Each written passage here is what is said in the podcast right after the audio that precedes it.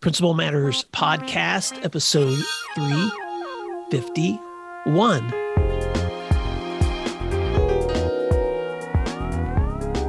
Hi, friends. This is Will Parker, host of Principal Matters, the school leaders podcast, where each week we bring you inspiring, innovative, and imaginative ideas for your own school leadership.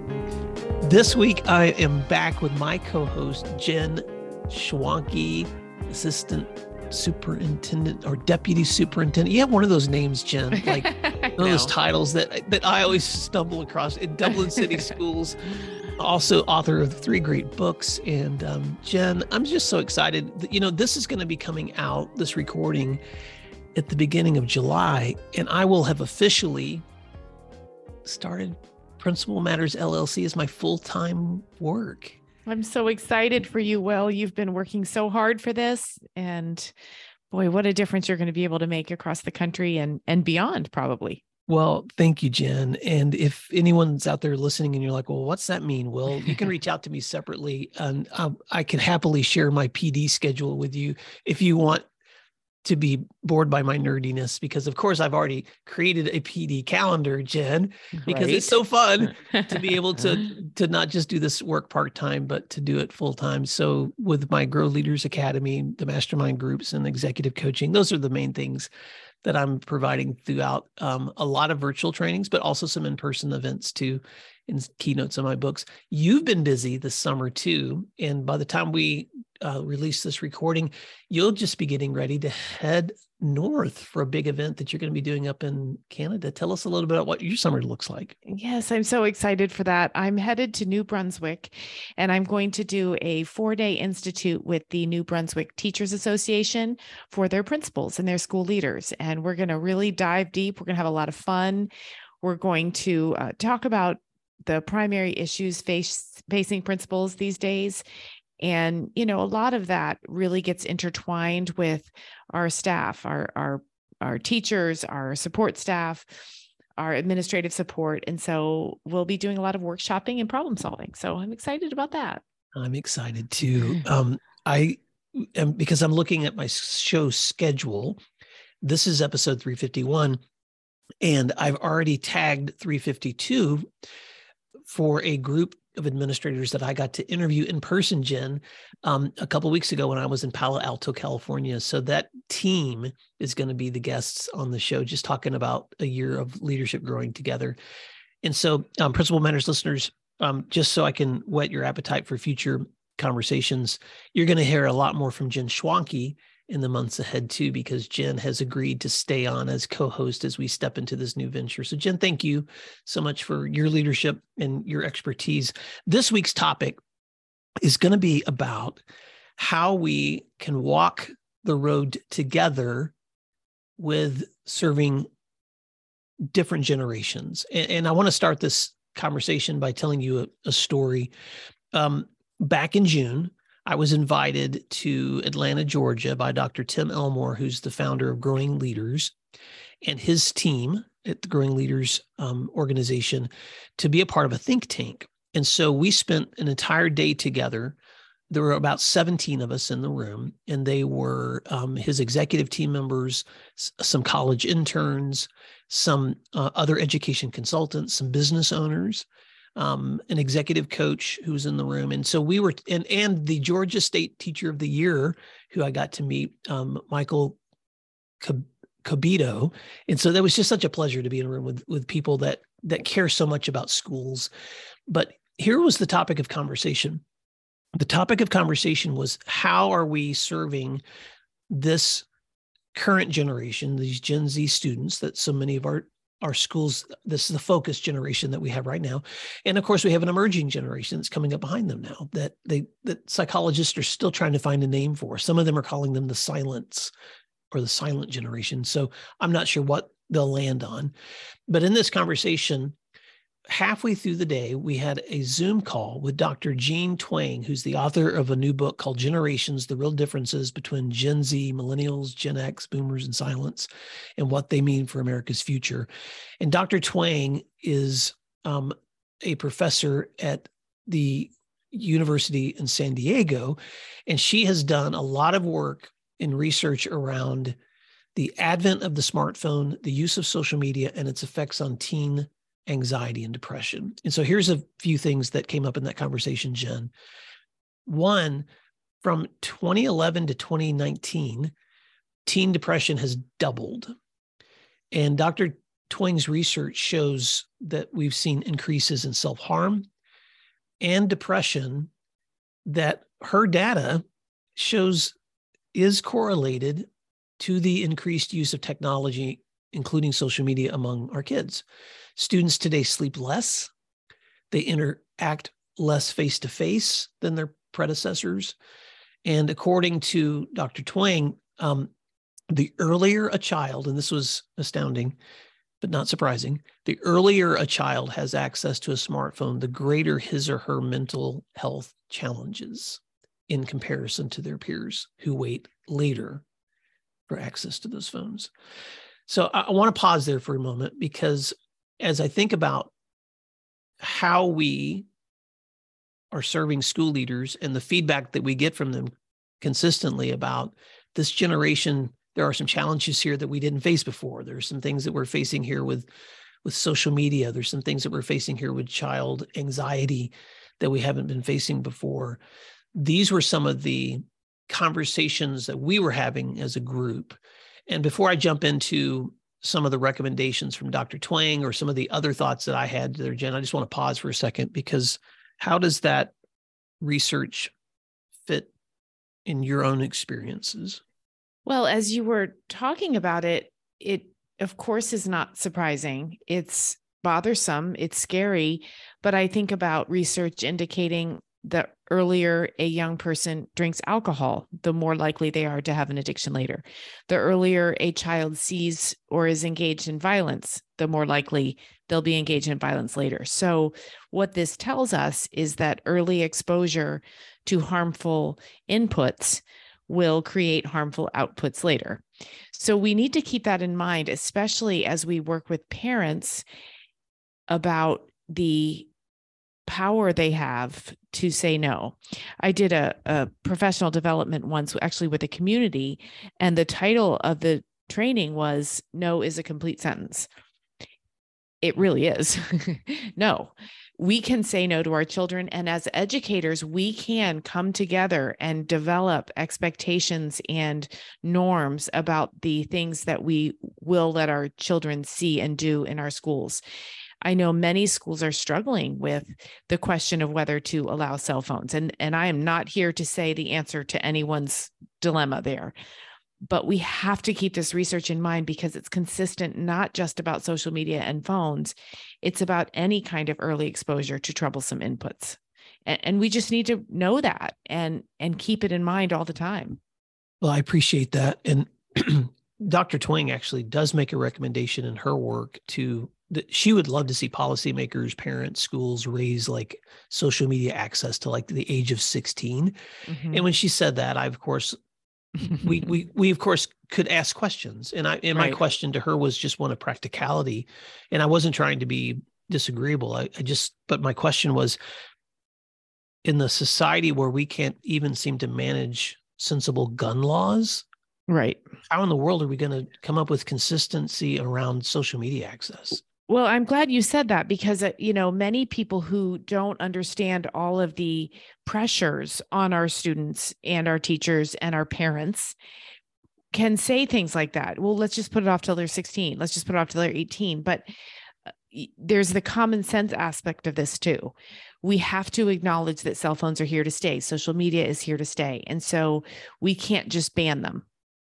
We mm-hmm. have to be smart about how we educate around them.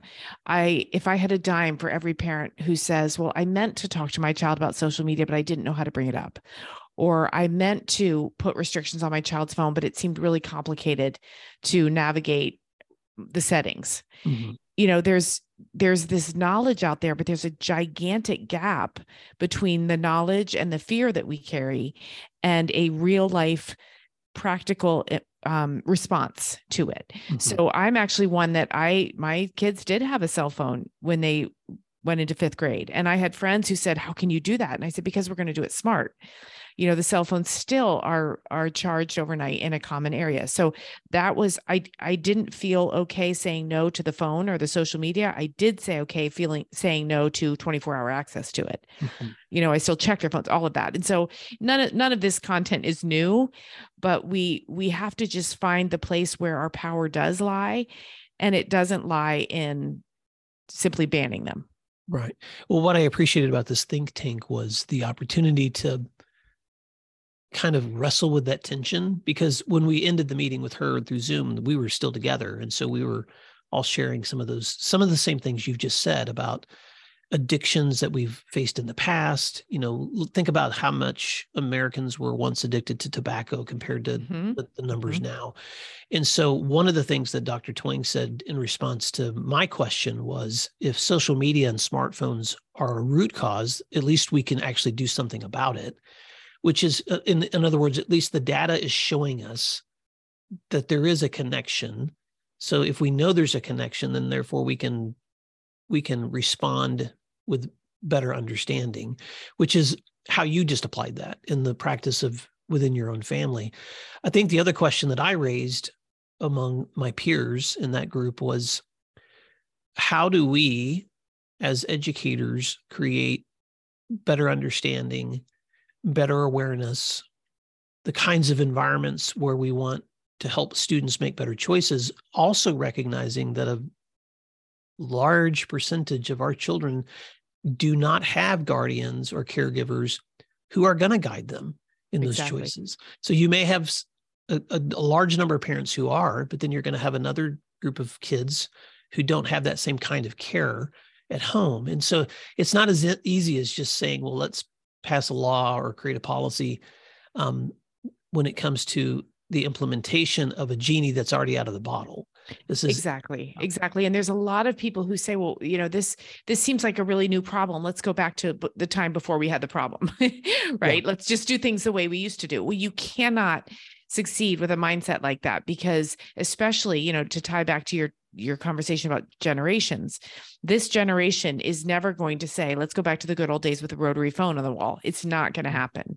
And yeah. so to pine for those kind of uh, natural barriers or the structures that did eliminate um, some of the issues we're dealing with today it's, it's just not going to happen. So we have to evolve at the exact same time that we accept at the exact same time that we um, put structures in place to protect our kids well your um your responses jen are so much of what was going through my mind in this conversation too and in fact um part of the conversation that we were having in this think tank was also with um, other leaders, um, business owners who are seeing some of the same dynamics that are affecting their workplaces or their school mm-hmm. settings mm-hmm. in ways that they haven't had to manage before. For instance, there was a an owner of a Chick Fil A in the room, and he was saying that you know prior to COVID, he could hire a young person, a high school kid, and have them for three to five years because they loved working there and it was a, a place where he could retain employment for a long time and he said since covid he's lucky to hold on to an employee for for six months mm-hmm. because because mobility because of of of students recognizing they have other options because of the competitiveness of pay all, all these different things that are happening. But also because of the hard work involved often he sees students choosing places where they're not going to be as stressed out either. And so there was there were some uh, there were some additional trends of like social trends that were coming into this conversation other than just social media. And if it's okay with you i, I want to mm-hmm. sit here for just a minute because i actually wrote down five trends that i see currently kind of pushing their way into our work in schools and society, especially in the US. And I know these could apply outside the US too, but since I live here, I was thinking about how these work here. And and I and I shared these in this think tank, but then I did my due diligence afterwards and I actually looked up these trends to make sure that I wasn't off base, that that research is supporting what I see. And so I'm going to put a companion post on my website to this episode um, which is 351. And if you listeners want to look at the website, williamdparker.com, and go to episode 351, I'm, I'm going to list these trends and I'm going to put uh, a footnote with each of them as to the sources where you can look these up if you want to yourself. So I'm trying to be a good practicing educator here, Jen, without just spouting things like they're right. Good. Knowledge. I, I want to make sure that they're supported by by some by some um, documentation. But but here's five things that I see that are also affecting our work with students. One is we are an increasingly parentless generation. And what I mean by that is that when you compare the US to other, especially Western nations, but really any other country in the world, nearly 30% of our US children are now born into single parent households. And we have an alarming number of kids now being raised by either grandparents or other caregivers in general. So we have a new norm in our time where we are raising children or educating children who no longer come from um, homes where they have two parents present or maybe even a parent present and that's a that's a new trend jen that was not that way right. um, just 25 years ago the second um, trend and and i i am using some common wording just to make these memorable but so right. so this may be a little um, exaggerated but i'm going to say it this way two we're an increasingly childless generation. Mm-hmm. What I mean by that is that US birth rates have been declining for for years now. And at the current rate um, of childbirth in the US, our younger generation population will never replace the generation that's retiring. And so so suddenly we have fewer children than we've had in previous generations as well. And then number 3, um, and this is connected to two, we're a retiring generation. So we have baby boomers are now leaving the workforce and we are not replacing them with the number with as those positions are being vacated we do not have the equal number of adults to replace those positions that are being vacated. And the number four and these are all connected we are a grieving generation. When you think about the the deaths that happened during the pandemic just in the US alone of the number of deaths that happened in the US, people aged 65 years and older were 800,000 of those uh, 800,000 of those pandemic related deaths. So we also so not only do we have this retiring generation, fewer children being born, but we also have the largest number of people who died in the pandemic or baby boomers. And then last but not least, and this this kind of surprised me, but I, I looked it up anyway. um, we're a decreasing immigrant population. So even with all of the debates about the crisis at the border, immigration almost completely stopped during the pandemic. And so service industry jobs significantly declined. And there were an estimated loss of 2 million working age immigrants in 2021 alone. So even with both of the administrations that we've had trying to figure out what to do with immigration at the border, we have fewer service industry employees available to fill positions too. So, how does that even apply to schools? Well, I think it applies a lot because all of these dynamics eventually make them their way back into our communities and into our schoolhouses and into our employment standards and the work that we do with kids too. So let me just pause there because I I threw all those things out there because I think sometimes it's just helpful for me to get some perspective and realize that what we're swimming in with a lot of the difficulties we have in our schools is also connected to the the waters that we're swimming in culturally too.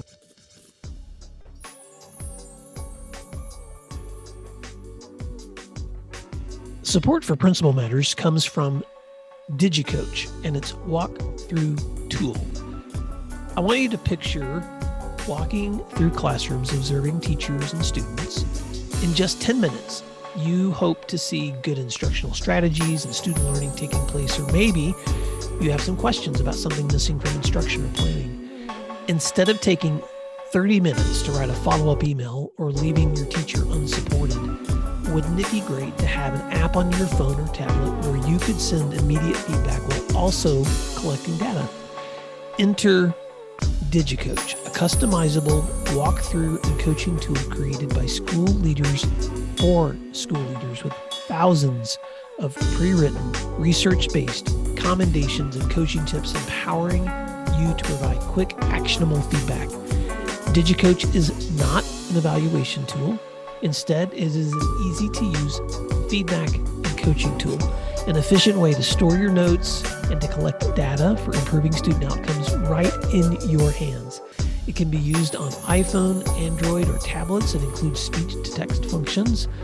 Make the most of your walkthroughs with a tool that saves you time and enhances meaningful feedback to your teachers. Go to digicoach.com to learn more, and please tell them Principal Matters recommended you check them out. That's digicoach.com. Support for Principal Matters comes from School CEO.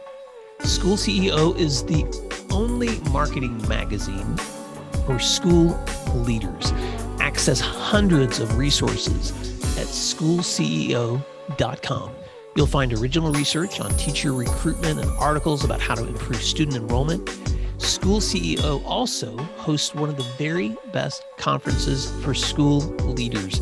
Powered by Aptegy, School CEO Conference exclusively features keynote speakers and researchers without the pressure of vendor booths. It's a dedicated learning environment that feels different from the other conferences you attend.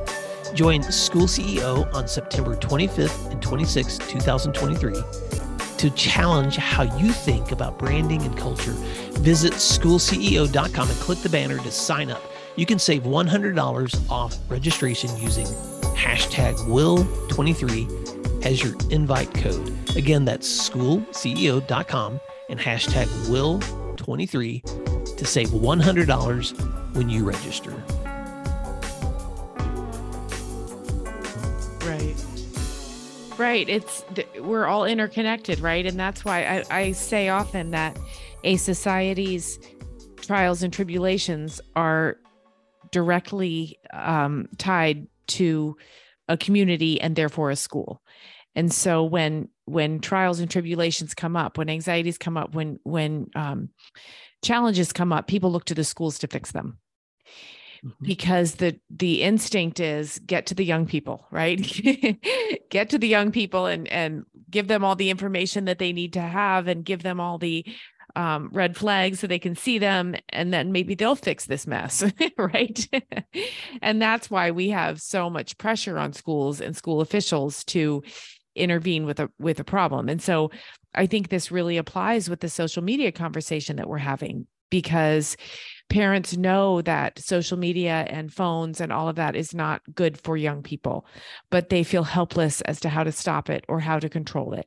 And so then they look at the schools and say, Hey, schools, how are you going to stop this? How are you going to intervene? And, you know, again, that's an, an enormous amount of pressure to put on schools when it's a society that's in crisis but I understand why too, because again, when you get to the young people, um, then there's hope, right? There's hope for change. Mm-hmm.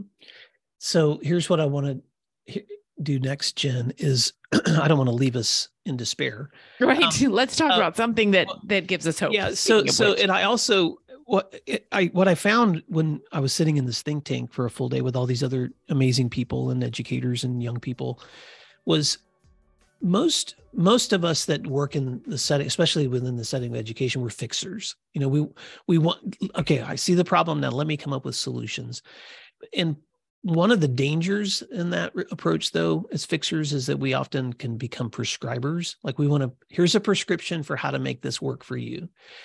And i was really determined to be to listen really closely and try not to become a, pres- a prescription person. So instead what i did was um, i wanted i wrote down three what i think are just helpful responses. So this is kind of where I want to land this ship, Jen, and this conversation. And I would love your feedback, but these were based again on a lot of conversation, but this is kind of where I landed. And so if you don't mind, I'm going to now share just those three responses in in uh, in light of all of that data. Number one, um, I believe that we need to raise awareness by listening to one another for understanding. And what I mean by that is that, you know, with the advent of smartphones and technologies, you know, here are these algorithms that are designed to addict us to social media. Mm-hmm. And it's important that we recognize that this is just the new reality that we're in. And no one person is going to have the resources or the expertise or the wit to take on a billion dollar industry and figure out how to fix human behavior. Now, so not one of us is going to be able to come right. up with the, the solution. But here's what I have found helpful is when you begin to have conversations about the water that you're swimming in, it raises awareness. And when people are aware, they start coming up with some pretty good ideas on their own. They don't have to be told what to do. Sometimes just being aware and understand, creating understanding helps guide better policies or procedures or ideas or or family rules or classroom rules. So so my first suggestion is let's let's listen to one another. Let's let's raise awareness and, and have conversations. And if I can just add an addendum, we have to share our experiences. We have to tell the stories, the true stories of of what we live and what we experience because listening to one another brings on a lot more meaning when there's that human connection. Mm-hmm. So this isn't about lecturing people who are already vulnerable and anxious and scared.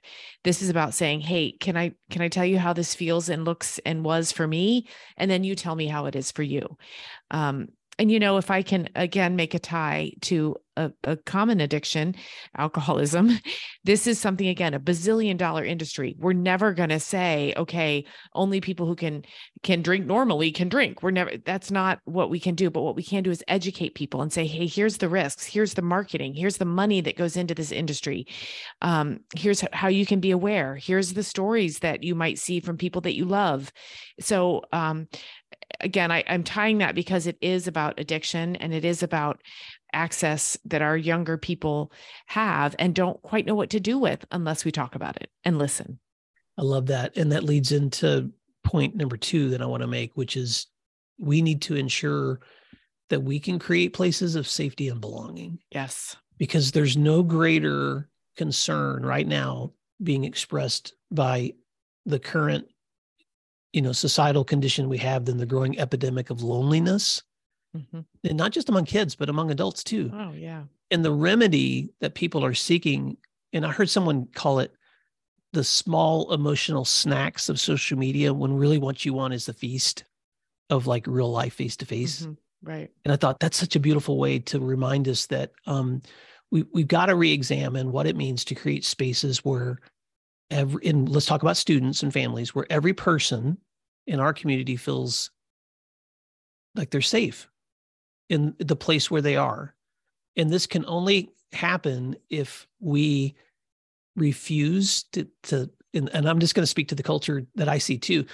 This can only happen if we individually refuse to separate ourselves into opposing groups where we're constantly focusing on what makes us different. And instead we try to find the things that make us that we share alike and so communities and schools that i see that are still places people want to be are the ones that are focusing on what unites us not what makes us different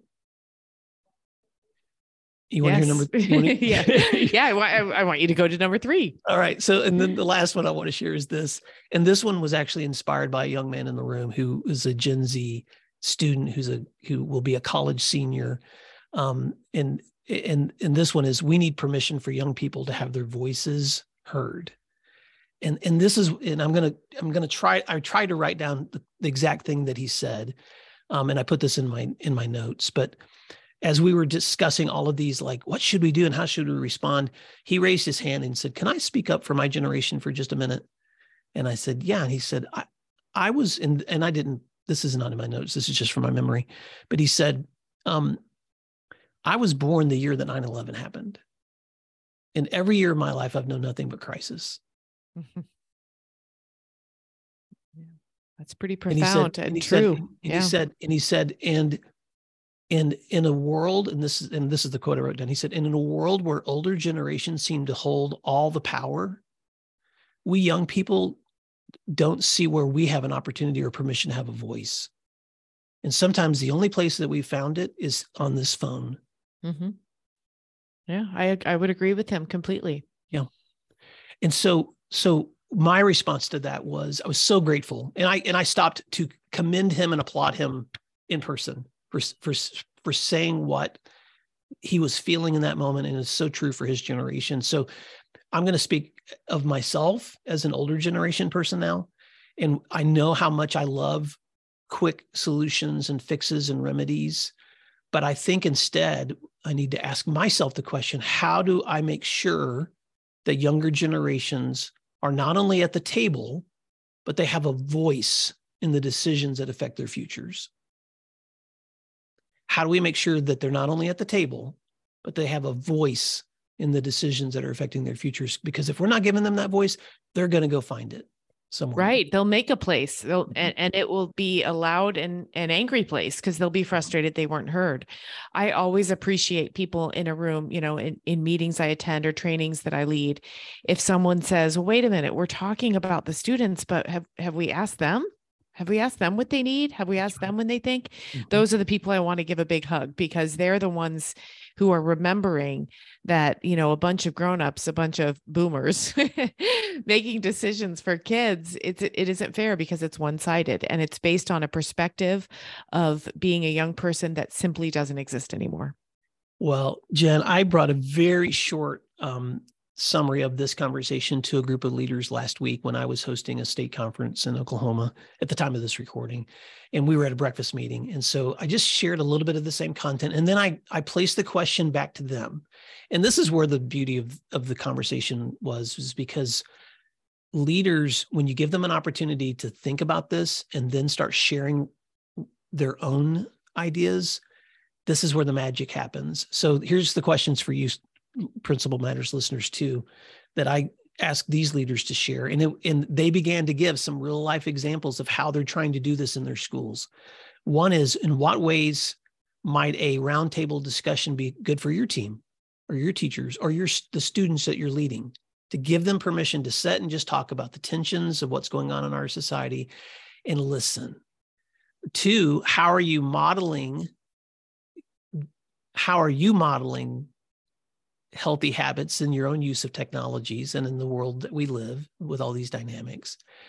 And then three, um, what is just one one thing you could do to begin to replace the snacking that happens that we that we yearn that that we're often using for connection what's one way you could replace that with something that's more real so that you and other people that you're serving are having real life face to face conversations. And then last, but not, I'll, I'll add one more because I, I, didn't have it in, in these questions here, but how do you make sure that you include student voice mm-hmm. in, in, all of those conversations? So, so Jen, I, I know we're coming to the end of the, of this time, but thank you for letting me reflect on that with you. Cause um, that was a day that I felt like I had a pretty deep dive into some conversations that I thought might be helpful for our listeners too. Right, right. No, I'm glad we talked about this because there's a lot of there's a lot of things we talked about today, right? A lot of considerations not only about how we view the experience of our students but what that means for our future and i love the data that you brought because that that's i'm i'm still sitting here thinking about it and what that means for how um, how we lead how we educate and and what kind of world we're going to live in well, I, want to wrap it up by saying this. You know, the same young people that we see struggling with anxiety, they're also a generation of students who care deeply. Mm-hmm. They and and I looked up the research on this too, Jen. They are more interested in respecting diversity than any other generation before them. They care deeply about finding solutions for things like global warming or ending school violence. They understand the world into which they've been born and they want to do something about it.